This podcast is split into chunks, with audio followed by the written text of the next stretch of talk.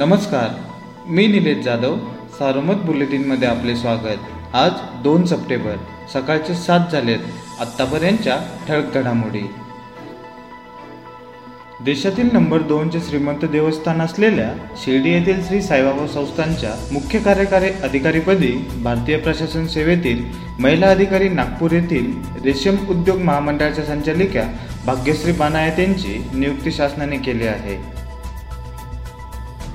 श्रीरामपूर पंचायत समितीच्या गटनेतेपदाच्या निवडीप्रकरणी उच्च न्यायालयाने काँग्रेसच्या डॉक्टर वंदना ज्ञानेश्वर मुरकुटे यांच्या बाजूने निकाल दिला असता त्यावेळी संगीता शिंदे यांनी उच्च न्यायालयाच्या निर्णयाविरुद्ध सर्वोच्च न्यायालयात अपील केले होते. काल सर्वोच्च न्यायालयाने न्यायमूर्ती बी आर गवई व न्यायमूर्ती एल एन नागेश्वर राव यांनी उच्च न्यायालयाचा निर्णय ग्राह्य धरून संगीता शिंदे यांची याचिका पेटवून लावली.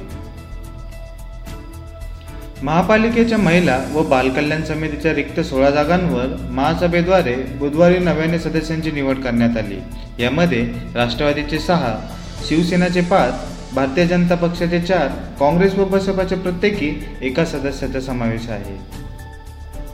जिल्ह्यात दैनंदिन करोना रुग्णांच्या संख्येत चढउतार सुरूच आहे. दरम्यान गेल्या काही दिवसापासून जिल्ह्यातील करोनाबाधितांची आकडेवारी वाढत असताना बुधवारी आढळलेल्या आकडेवारीत थोडीशी घट झाली. आकडा घटला असला तरी नगरकरांची चिंता मात्र कायम आहे. जिल्ह्यात सातशे छत्तीस रुग्णांची नोंद झाली आहे. महात्मा फुले कृषी विद्यापीठांतर्गत विभागीय कृषी संशोधन केंद्र गणेशखिंड पुणे येथून विकसित केलेले घेवड्याचे वरून आणि फुले राजमा ही कडधान्य पिकाचे वाण शेतकऱ्यांसाठी पाहिजे ते ठरत आहे.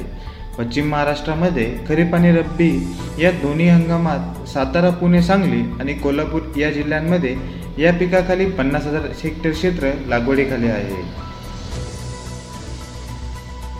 शेंडी गावातील बँकेत बुधवारी सकाळी अचानक तीन हत्यारबंद इस्मांनी प्रवेश केला. बँकेशेजारील दुकानदाराने तातडीने ग्राम सुरक्षा यंत्रणांच्या टोल फ्री क्रमांकावर फोन केला आणि सगळ्यांना सतर्क केले. दहा मिनिटात गावात पोलिसांचा फौजपाटा दाखल झाला आणि त्यांनी बँकेला घेराव घातला. पोलिसांनी दरोडेखोरांना आवाहन केले आणि दरोडेखोरांनी शरणागती पत्कारली. या प्रकारामुळे शेंडी गावात काही काळ तणावाचे वातावरण निर्माण झाले होते. मात्र संपूर्ण प्रसंगानंतर खुलासा झाला की एम आय डी सी पोलिसांनी मॉकड्रिल करून आपत्कालीन परिस्थितीत ग्राम सुरक्षा यंत्रणा कशी कार्यान्वित करायची याचे सादरीकरण केले. या होत्या ठळक घडामोडी सविस्तर बातम्यांसाठी वाचत राहा दैनिक सारोमत किंवा भेट द्या देशदूत डॉट कॉम या संकेतस्थळाला. नमस्कार.